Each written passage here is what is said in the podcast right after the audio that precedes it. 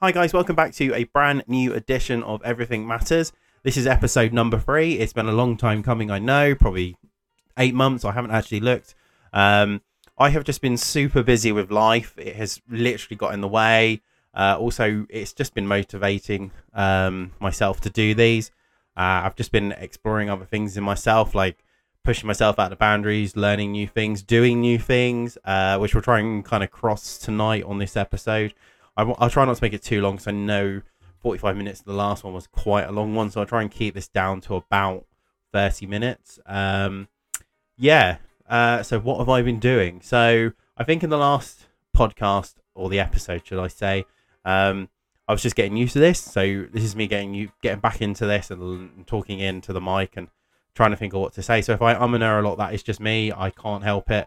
Even when I talk to normal, nor, nor talk in real life, I'm all like, um, uh, it's something I've always struggled with. I, I don't have the confidence to have a natural flowing conversation. And it's a little bit harder when you're sitting here on your own in your bedroom, well, office, uh, doing these sort of things. So yeah, um, where have I been? So where for the last sort of ten months, I have been busy. Uh, obviously, some of you know that I was at, uh, at a holiday park where I decided to resign.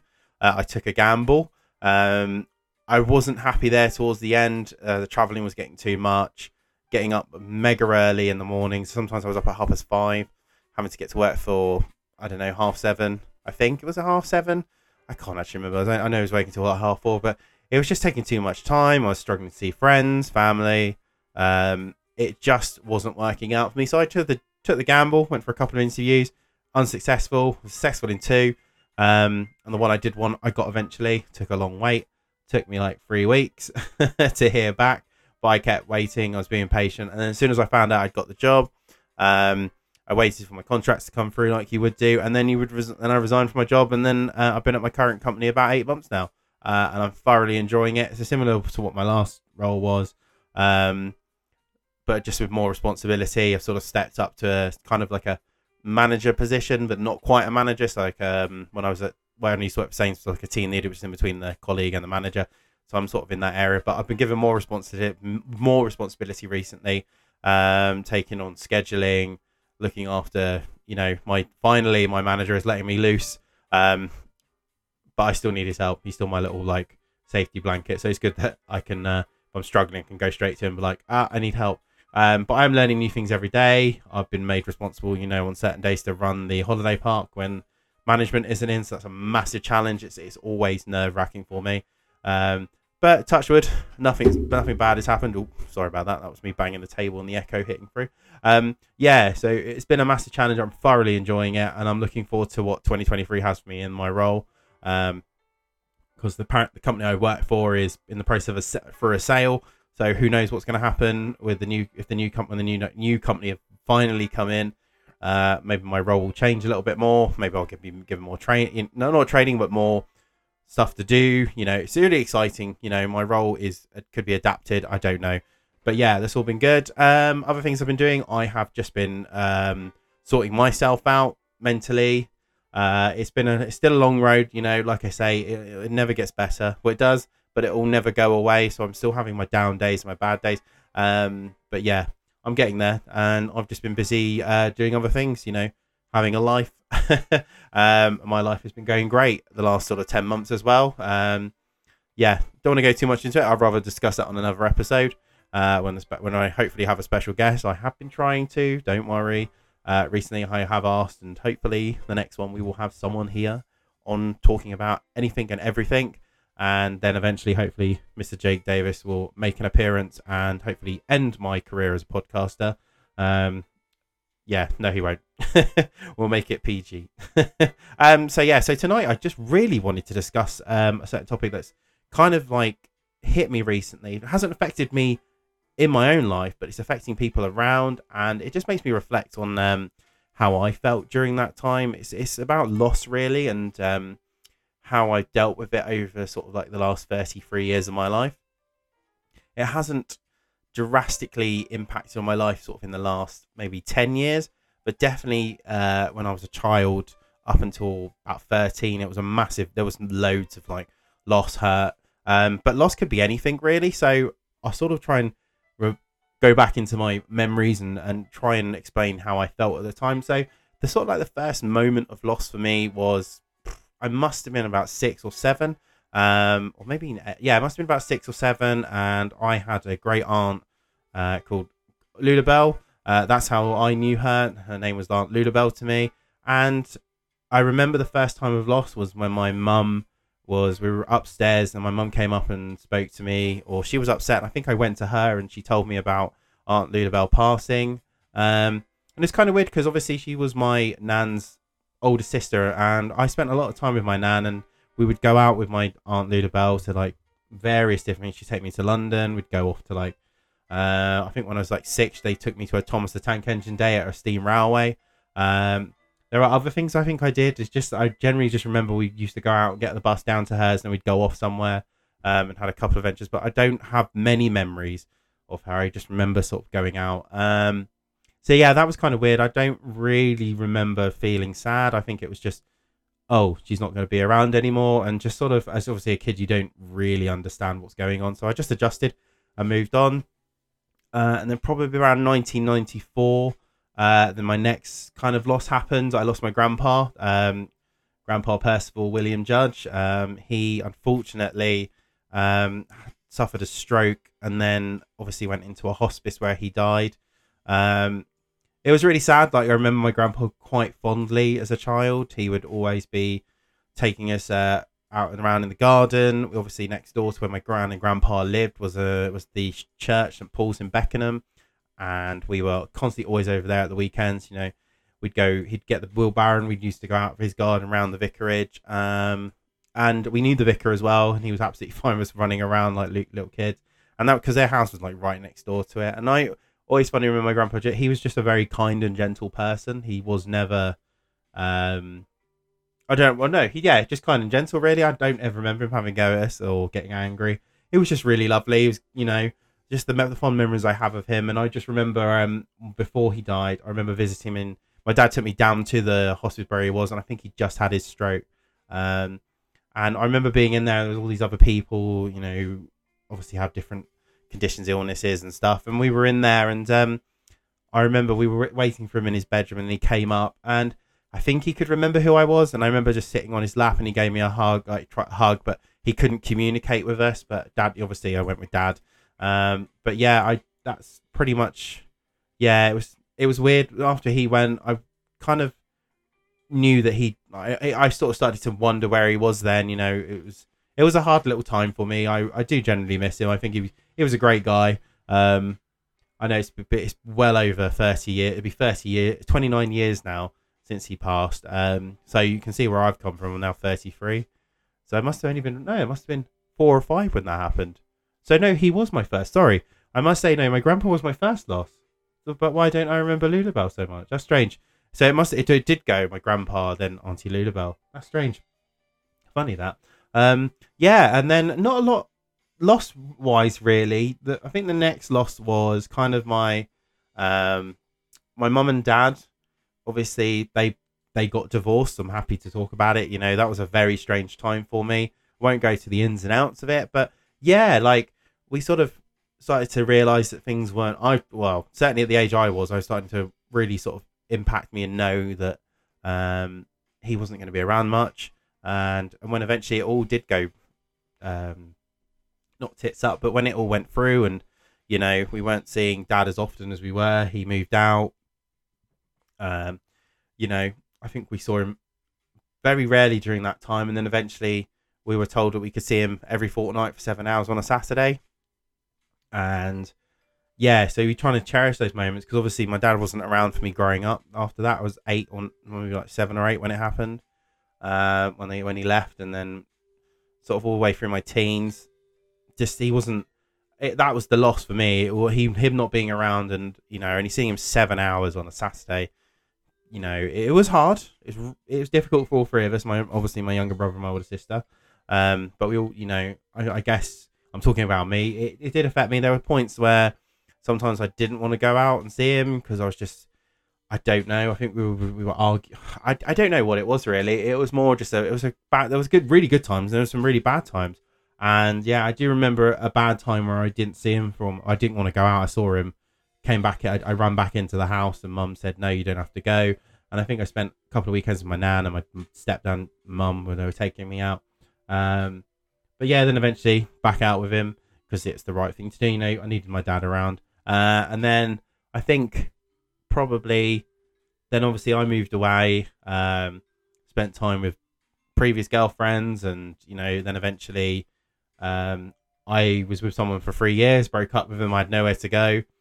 Um, and dad took me in and I was with him for I lived with my dad for six years and I got to say they're some of the best times I had. Um, you know, it was a good time to bond with him again and get you you know, I was twenty must have been like twenty and I left when I was twenty six.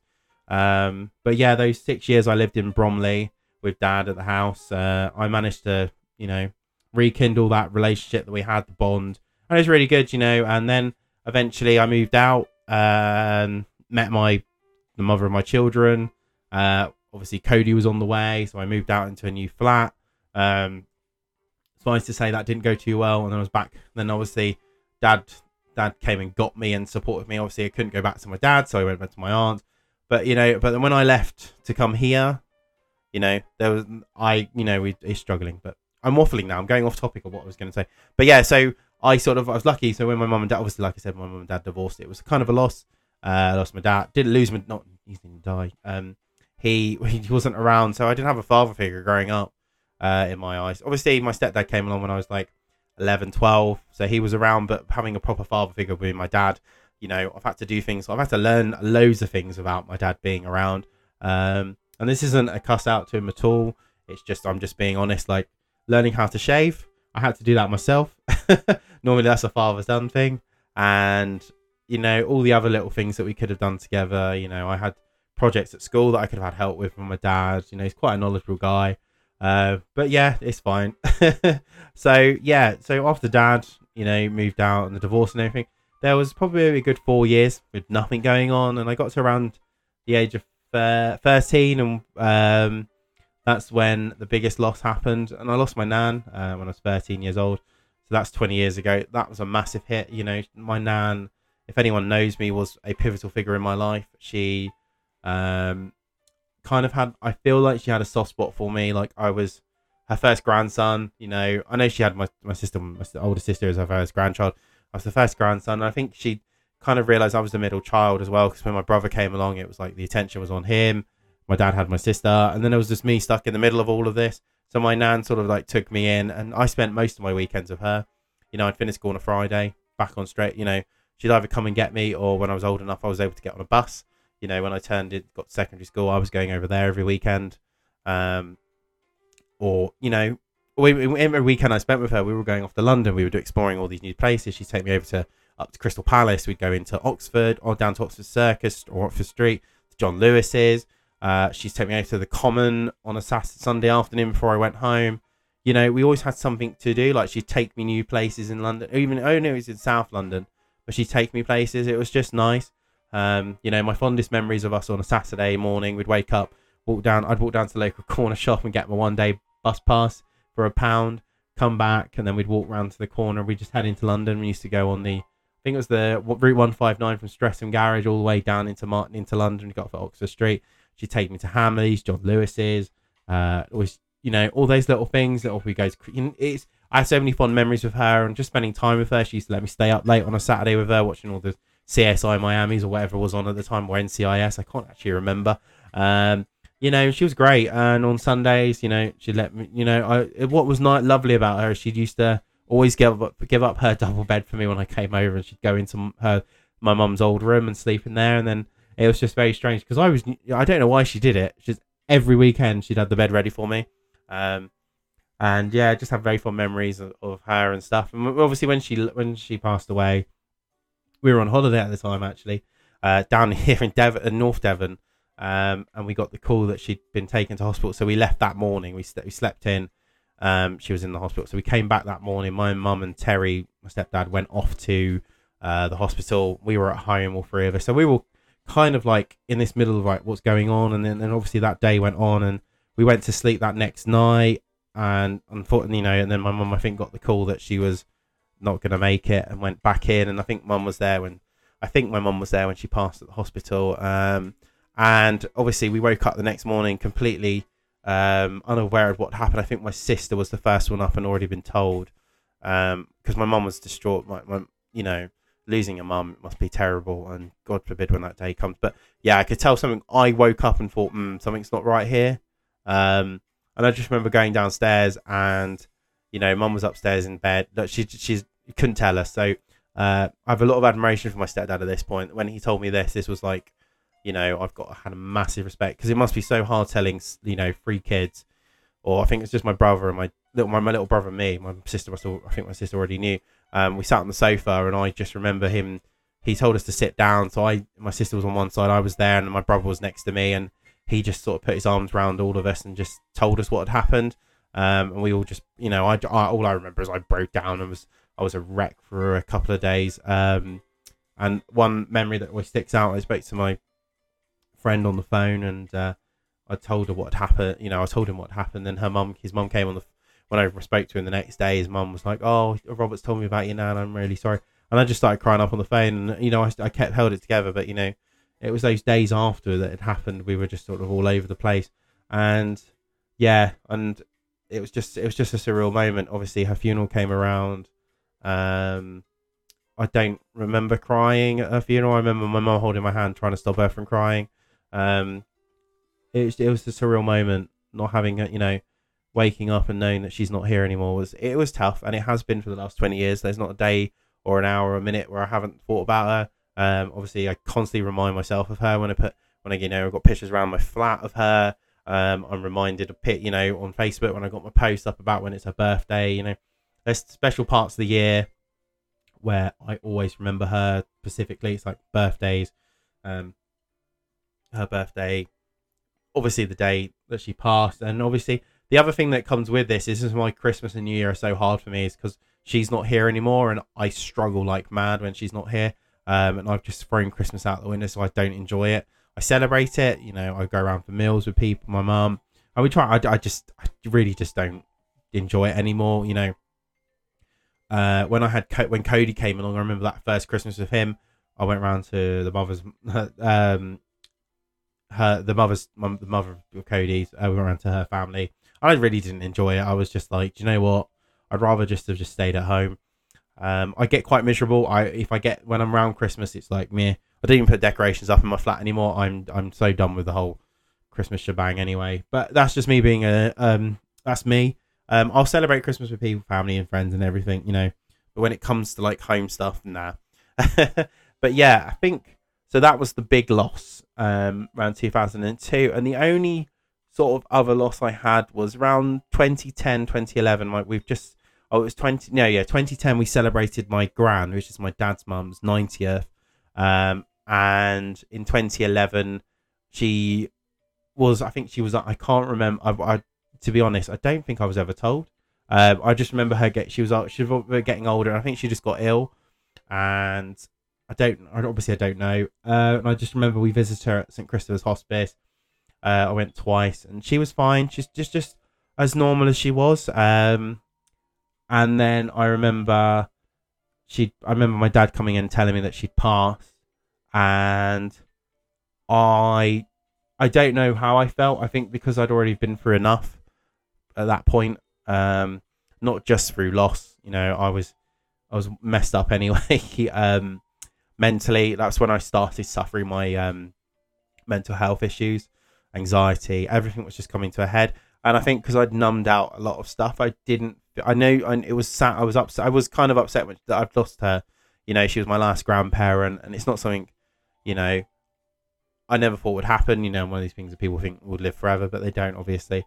Um, and yeah, so so she passed away, and I did it when you know when it came to her funeral. Me and my dad, my brother, my cousins uh, were all asked if we wanted to be pallbearers, um, and I felt that was a massive honor for me and her. You know, the rest of us. We carried her in, um, carried her out, and obviously we took her. And then when we got to the crematorium, we took her in for one. You know, we were the last ones to carry her in. You know, her her boys.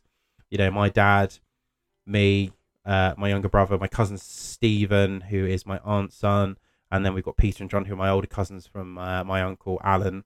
Um, yeah, so we did that for her. You know, we did that in honor of her, and it was amazing. And um, her and Grandpa are actually at the church where we used to go and play as kids. They're both in the um, in the grounds. Uh, there's two little um, stones on the ground in the ground where their ashes are.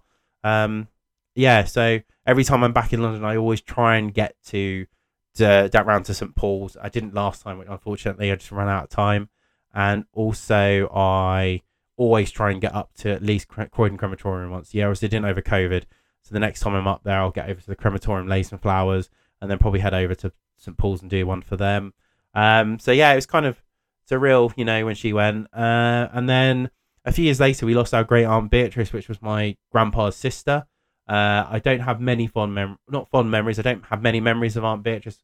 Obviously, we used to see her as a, chick, a kid, and then we sort of um, dwindled out. I didn't see her for very for, for ages, and then eventually, my dad sort of said, "Do you want to come and see her?" She was still in the house that um, she used to, you know, the old house in Stinfold called Grey Tiles. Very surreal house that was. I remember going around there when I was maybe like 18 or 19. I hadn't probably seen her for about 10, 10 or 11 years or been there. Um, I've seen her like Christmases and stuff like vaguely. Uh, and I walked into this house and it looked like something out of the 60s and 70s. There was like an old uh, rotary, like, oh, sorry, that's me hitting the microphone. There was like a, a can. It was just, it was really weird. Like it'd been, nothing had been modernized. It's quite an old um, flat. Uh, not ha- house, sorry, not flat. Um, and it's kind of like she's kind of like stuck in the past of it. She had a massive garden. It was beautiful. It was a lovely house. Um, I think when obviously when it's sold, obviously the people have done it. It's a bit like my grand's house. That was old in its own right. Um, and obviously that got sold and that's all been done up modern. And it looks nice, but you know, the, the memories of the old houses. Um, so yeah, that was a pretty sort of, yeah, when she passed away, I, I, I went to her funeral. Um, and I saw, I met her stepson and, and her stepchild, uh, her stepson, um, Graham and all his children. He had like four. He had four children himself, and then I think he had about eight or nine um, great grand uh, grand. No, I think he had eight grandkids and one great grandchild.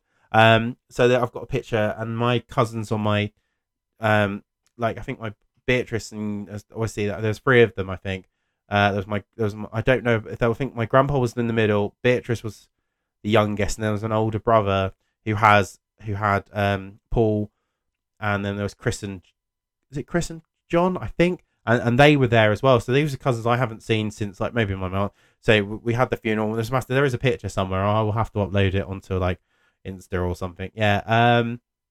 And yeah, so that's pretty much it. Oh, loss wise, yeah. No, there is one more. um. So that all happened before I moved down here. So that must be 2016. And then just before COVID, literally as COVID hit, um, my Nan's older brother Sam, so my uncle Sam, he unfortunately um, passed away. Um, he didn't have COVID. He just got, I think he, trying to remember now, I think he just got ill. So kind of Uncle Sam was a little bit of, I never knew him as a kid. Uh, and then just one day he just turned up at my house. Uh, we were coming home from school. It's my first memory of Sam, Uncle Sam. Um, we came back from uh, from school and he was there, and I was like, "Who's this?" Nana was there, and uh, she was like, "This is my older brother. This is your uncle Sam." And I was like, "I don't remember you. I have no recollection of him from that point." But from then onwards, he was such a massive influence. You know, he's a massive support. Um, you know, we we saw him quite a lot. He's just a very funny. He's such. He was such a funny guy. Um, obviously, he used to annoy me being. A, I was a Palace supporter. He supported Arsenal, and he'd make a point that Arsenal were always in the Premier League when Palace were stuck in Division One when it was called back then. Um, and there was other things like he used to get us up to mischief. We were sitting in the garden once, um, and uh, he got the tennis rackets out, and we and he started throwing plums to us, and we were knocking them over the neighbour's garden. And you just remember, I just remember the neighbour just kick, kicking off.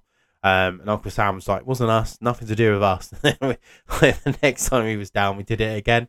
Um, but Uncle Sam, he was brilliant. He's such a funny guy. Um, and he was great support when Nana died. He was just, you know, there for all of us and looking after us and uh, help my mum and sort of sort her flat out and everything. Um, and he never missed he never missed a birthday or Christmas for us.